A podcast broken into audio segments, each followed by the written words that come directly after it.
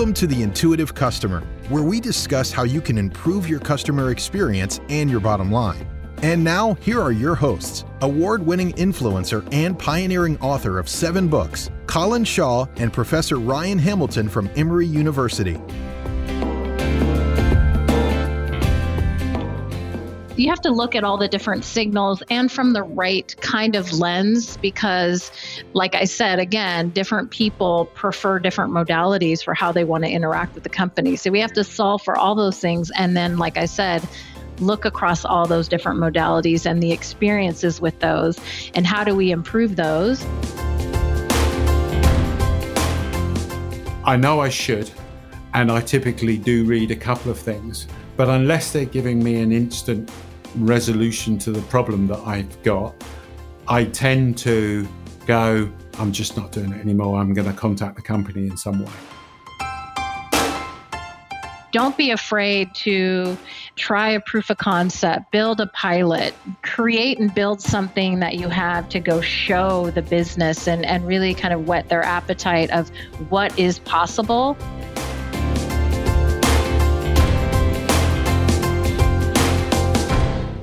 So, good news, everybody.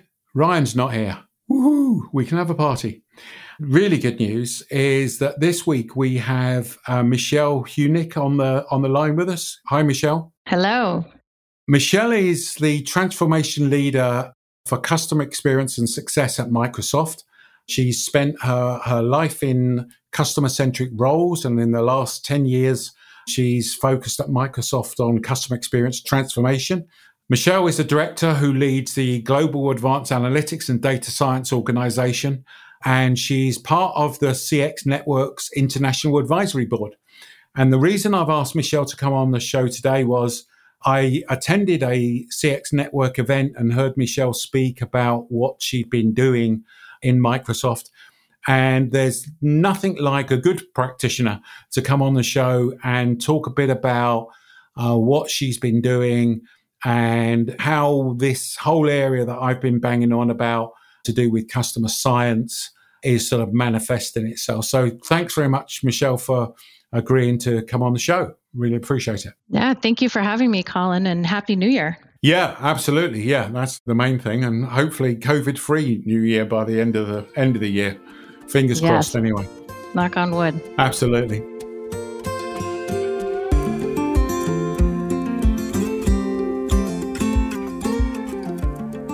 So, Michelle, perhaps you could explain what you've been doing. I said to you pre-show that I've been talking about this whole area of customer science, which if you've been in a darkened cave while listening to this podcast, you'll know that my view is that customer science is sort of three bits, which is A I, data, and behavioral science, and those three bits coming together. I'm always interested in how organizations are applying that. So what are you doing in Microsoft, and how does that help improve the customer experience? So I love how you talk about customer science in that way. And, and that's definitely the world that I live in. And really what my organization is focused on is how do we move our customer experience agenda or transformation to move to a more connected customer experience through novel data-fueled solutions. So really in that world of A I and M L and leveraging all the amount of data that we have about that end-to-end life cycle of a customer, and how do we focus focus on not just, you know, the old days, it was really being more proactive with customers. And now it's moving more into the world of being more predictive and even prescriptive, and really empowering our people with the right information to really help us excel in that transformation. You said a really important word there, which I want to I want to emphasize, because I think that this is where it really is going. And that is predictive. To be able to predict what the customer's going to do next, I think, is so key, isn't it? Absolutely. And I think those are even the customer's expectations. As we um, as we go along in our customer experience journey, we all know that customers' expectations are increasingly higher. No matter what type of company that they interact with, they have these expectations of what that experience should look like. So it really is starting to get ahead of even before a customer even knows there's a problem, that we are making that prediction based on really key signals that we look at. And so we empower agents to enable them to get in front of the customer before they even know that there's a problem. And that really just plays into the whole building trust, not meeting, but also excelling on customer expectations, and also helping us look back and start to really understand the trends of where are these moments of higher customer effort or friction within that end-to-end experience of that customer. And that's really powerful to take back to the business to really drive those much-needed transformational changes. Changes. So how do you go about predicting customer experience then? Can you talk us through it? Yeah, I'll give you um, a specific example of a, a solution that we created um, this last fiscal year, where it was really predicting when a case was going to become what we call at risk. So what we look at is different signals across the support experience. As an example, as if a customer's been transferred too many times, they get to the wrong agent, they have a delay in a response, or they're in a queue for too long. We look at kind of all these different signals that tell us us that this is heading into the wrong direction for this customer. And then it flags that to the agent. The agent can then step in, and one has a view of what has the customer experienced and gone through so far to this moment. And then now I'm empowered with that information on their overall journey and experience, and I can proactively step in and get this before it becomes either an escalation or a crisis. So we've been really able to reduce a lot of the amount of escalations, which are painful for customers and also expensive and costly for Microsoft, by getting better about predicting those higher risk cases and flagging and empowering the business with that information. That's, a, again, a really good point, because I've never been involved in a improving customer experience without saving money. It's just surprising how the two always go hand in hand, because if you do a bad experience, then it ends up costing the organization much more money, and people don't seem to always make that connection between the two.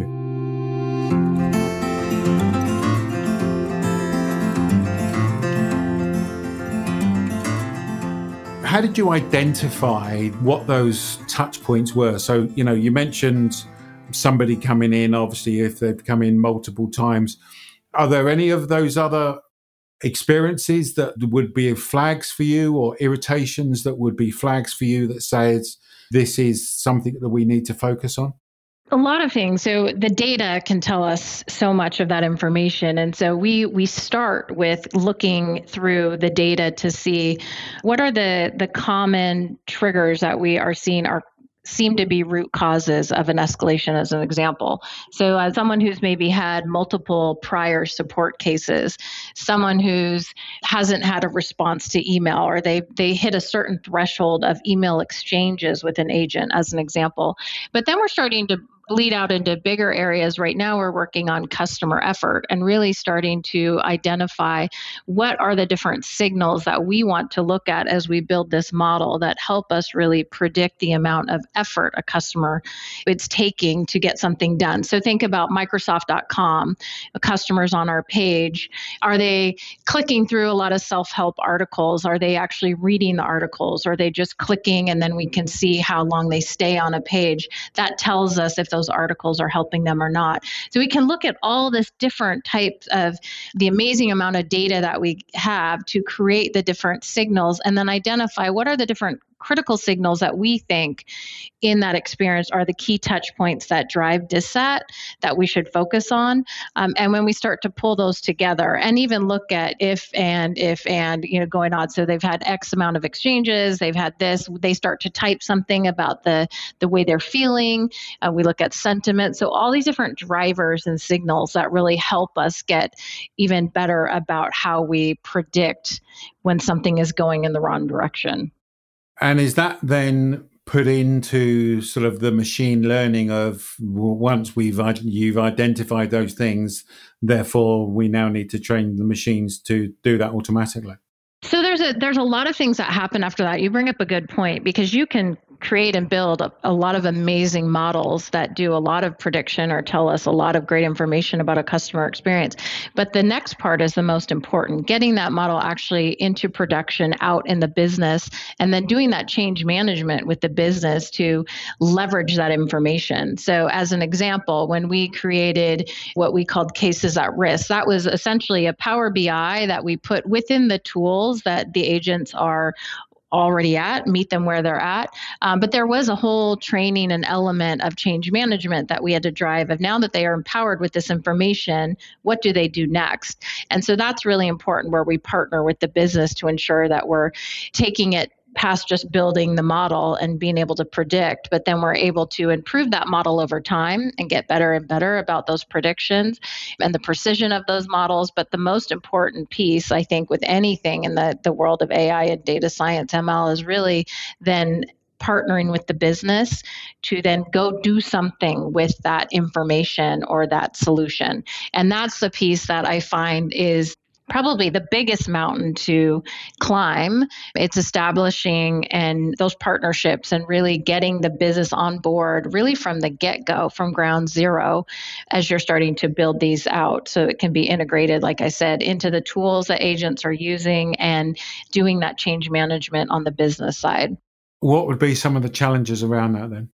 Ooh, it's a long list, Colin. Uh, you know, it could be, sometimes it, it's bandwidth. If you think about, I mean, when we rolled out the cases at risk solution, that was to about ten thousand customer success account managers. And that was about a six month process of training the field, helping them understand the data, what kind of information they were getting, et cetera. Um, and so that was really, at, you know, lockstep with the business and really kind of co-creating that together. But right now, what my team is working on is we're kind of flipping the script a little bit and trying to be more proactive in the solutions that we build and offer. So think about almost like data science as a service, where we are, we're looking proactively at the data and identifying where we see a lot of pain points in the business and building and solving reusable models that can build for one, solve for many. And that way we start to build out a solution library where the business is actually coming to us. So that's the, that's the direction we're headed and where we're trying to go. So we'll have to figure out how we best partner with the business. But a lot of the blockers typically are time, resourcing, money, other launches happening within the business, you know, so many different factors that can really impact if the business is ready to take what you build and, and really leverage it in the right way. Sounds like all the usual suspects, doesn't it, really? Right.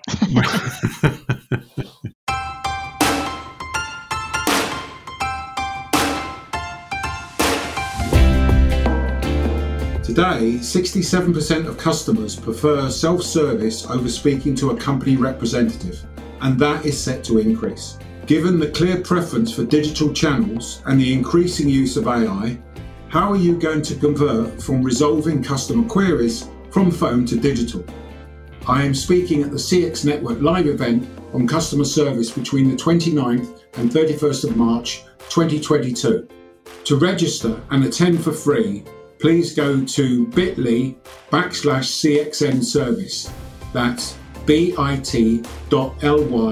backslash CXN service. That's bit.ly backslash CXN service. You'll see the link in the show notes. Look forward to seeing you there.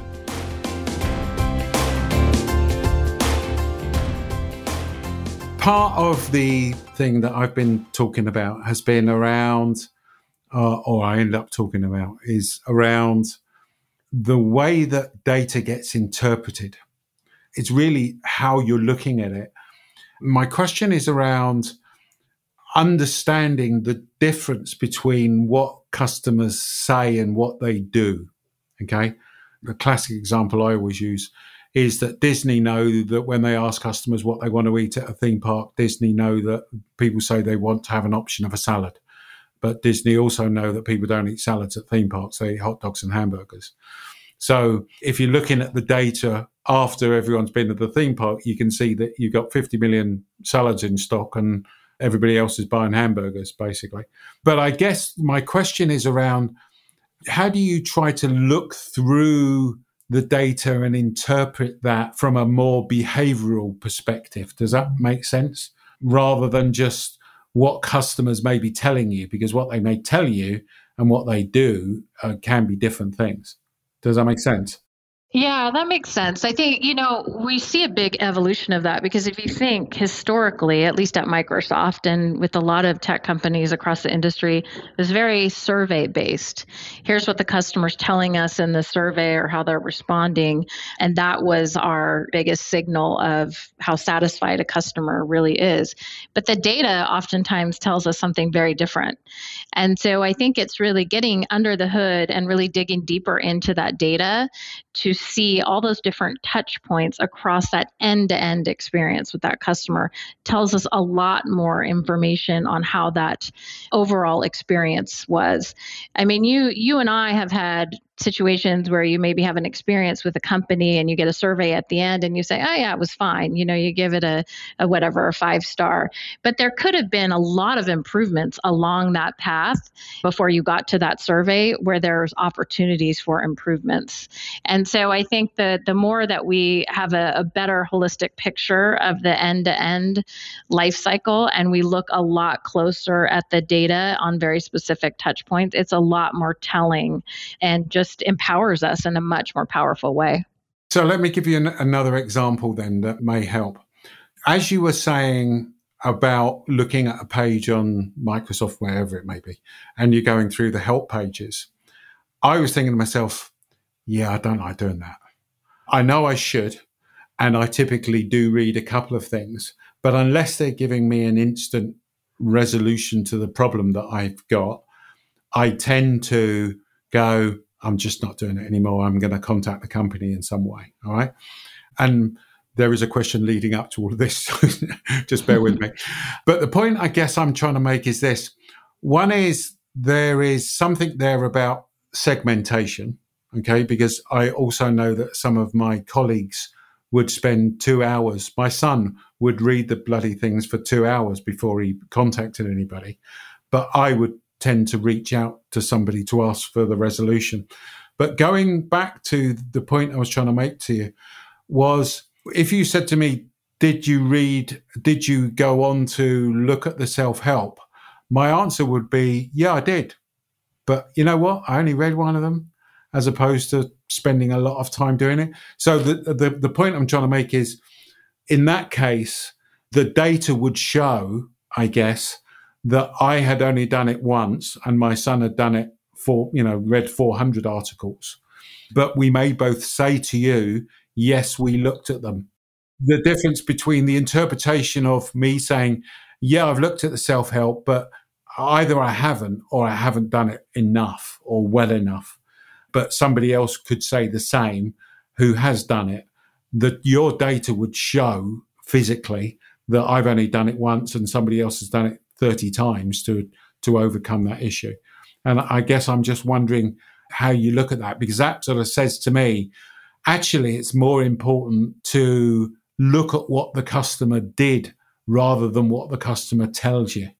Definitely. And I think as you're talking, the thing I thought about is we have to, I saw something recently called digitize for all generations. And if you think about that, it could be a generational thing or just a, a self-preference of what modality do you like to interact with a, a company? Some people never want to pick up the phone. Some people, my parents only want to pick up the phone. Some people love to have um, a, a knowledge management database where they can just self-help and they never never have to interact with the company. So we have to look and solve for experiences across all those modalities. And then in addition to that, make it seamless or omni-channel when they're switching across all those different modalities. Yes. So it gets complex because you may have only clicked on a couple articles. Your threshold for self-help articles is low compared to maybe your son, sure, who would invest all day looking at those different articles. So we do have to consider those things things in the data. I think what we see, though, is if, as an example, with articles, if we just see a particular article is being opened and immediately closed, we it, that's very telling to us that this article is obviously not hitting the mark, and it's time to reevaluate that. And so you have to look at all the different signals and from the right kind of lens, because like I said, again, different people prefer different modalities for how they want to interact with the company. So we have to solve for all those things. And then, like I said, look across all those different modalities and the experiences with those, and how do we improve those and get better about connecting all those experiences so it's very seamless. Well, I think of the biggest opportunity for not just Microsoft, but I think all companies is how do we break down all those silos across all those experiences to really create that seamless, connected customer experience, so that traditionally you could be trying to go through self-help articles. Maybe you get into a chat, you finally get on a phone, but you're retelling your situation or your story, your experience every single time to that next person that you engage with. And how do we remove all that for the customer? And that's where we got to really invest and focus in on empowering our people people with the right tools, with the right data and information. And so we can start to get better across those different modalities and meet the customers where they where they are and where they want to engage with us.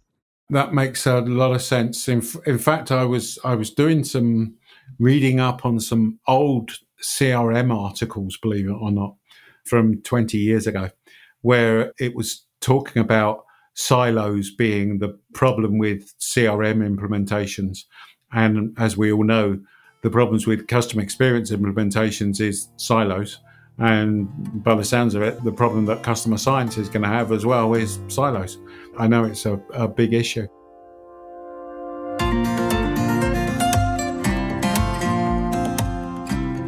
And that sort of goes into talk a little bit about, I guess from an adjacent point, is segmentation. Have you managed to crack that that sort of conundrum of, as you were just talking about there, of either demographic segmentation, that is, you know, I'm of a certain age, my son's of a certain age, and therefore there's going to be some sort of generic differences. But I'm then thinking about sort of more behavioural segmentation. So I'm quite technical, but I know I've got friends that aren't technical whatsoever. And then when you look at it from that more behavioural side of things, how would you apply segmentation to this type of issue? Mm, you know, it's not a nut that we've cracked, and we're doing different variations of that as, as we look through. Again, I think it goes back to how do we leverage all the information that we do have about a customer and all the data that we are able to capture to help us better understand those different types of behavior, and then start to look at all the different segmentations of that. Is it a, a geographical thing? Is it a demographic? You know, there's so many different elements of that. Some of the ways that we're doing, so we have it, I think that's a um, a space that eventually we will get to as we slowly sure. creep by our way there. We're doing things, I think about as an example of more internally, I think, to help with some of that. As an example, getting skills-based routing. So how do we get better and smarter about the proficiency of an agent or the type of skill set that they excel at? So we are putting the right agent with the right customer at the right time. And so, you know, hey, we can look at the data and say, well, this customer prefers, has a tendency in their experience, we can see that they prefer to be on a call, and they've called in multiple times with an Azure issue. And so we can see, okay, we really need someone who's proficient in Azure. And so how do we leverage data science and all that incredible amount of data that we have on this customer's end-to-end journey and apply that? So again, we're putting and connecting them with the right person at the right time with the right skill set, because there's nothing worse as a customer than to get on the phone, explain your problem, and then be told, oh, I can't help you, let me get you someone else. And then you got to go back through that process. So how do we alleviate that? And again, that goes back to breaking down all those silos, even ob- obtaining the data so we can see the whole end-to-end journey, and we can start to see the trends and the preferences that this specific customer has, so we can really kind of cater the experience to them and really personalize it. And that's a that's a lot. That takes a lot of work on the back end of really partnering with the business, aligning the tools, making that data available, and pulling that data together in the right way that will enable us to do that. And we just aren't there yet, but that's definitely where we directionally where we want to go. No, good. Certainly the way that that I, I see it would be that if you've started to create these, you know, you've understood the critical signals, which I think is is clearly really good. You've started to under, understand those. You could start doing segmentation of that. If those things are therefore put into A I, you can virtually end up with like a dynamic segmentation. Does that make sense? Mm-hmm. In other words, because you've understood the signals, and those signals may change by different segment, and because all of that is now automated, and, I, and I'm now not suggesting you do this tomorrow, by the way, uh, but I mean, this is something for the where I would see it going, basically. Because that is then automated through A I, machine learning, et cetera, the system would virtually be able to dynamically segment people. So you would have six or seven different segments, but the customers would end up changing virtually automatically uh, across those different segments because their behavior may change, which is where I, I think the whole area of A I and data and everything else just becomes so exciting, because it, it starts to automate all those things and goes back to that keyword that you used earlier, which is to be able to predict what the customer's going to do next. And then for me, the, the really exciting part is to become, and again, it sounds like you're touching on some of this, which is provide a proactive experience. So doing something for the customer before they even sort of recognize themselves that they needed it done. So you're being much more proactive with them than reactive.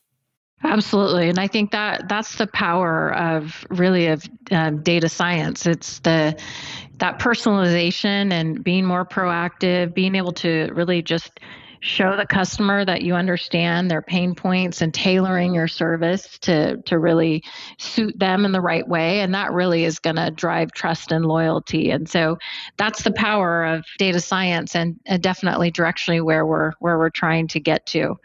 So once we can crack that nut and, and really solve for that, it, it really will be powerful. And that's that's where we we have a lot of work to do to get there, but we're definitely on our way. Good.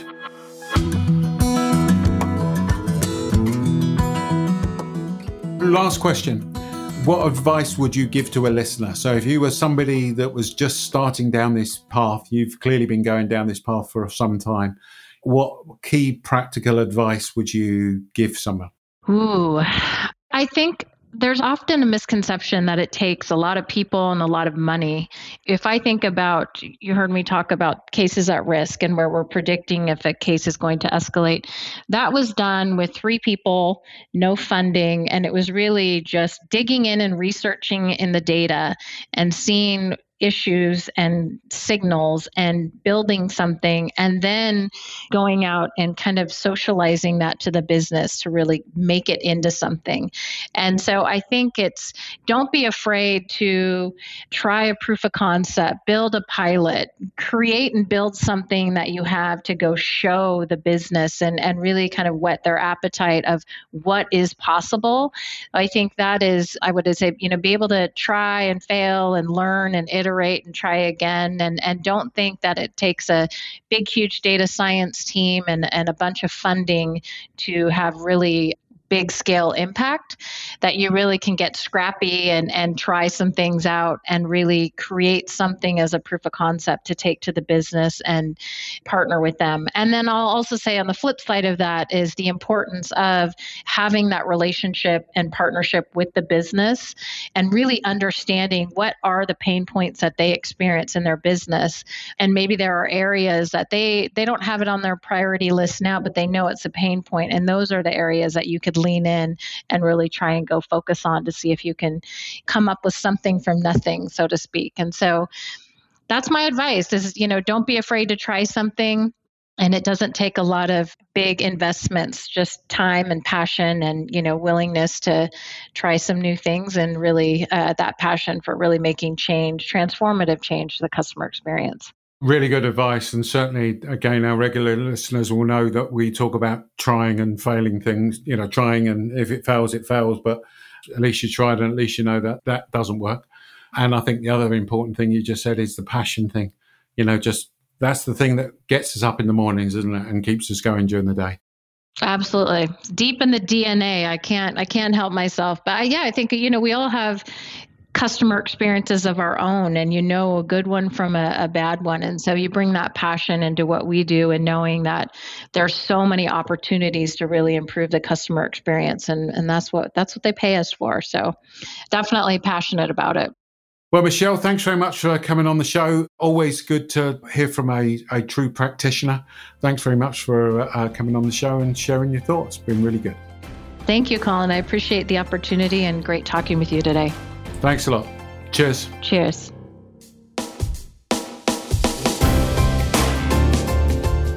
This has been The Intuitive Customer with Colin Shaw and Professor Ryan Hamilton. But it doesn't end here. Just go to beyondphilosophy.com slash podcast to find all of our shows, access free tools and resources, and subscribe, won't you? That way you'll never miss a show. That's beyondphilosophy.com slash podcasts. We look forward to talking with you next time on The Intuitive Customer.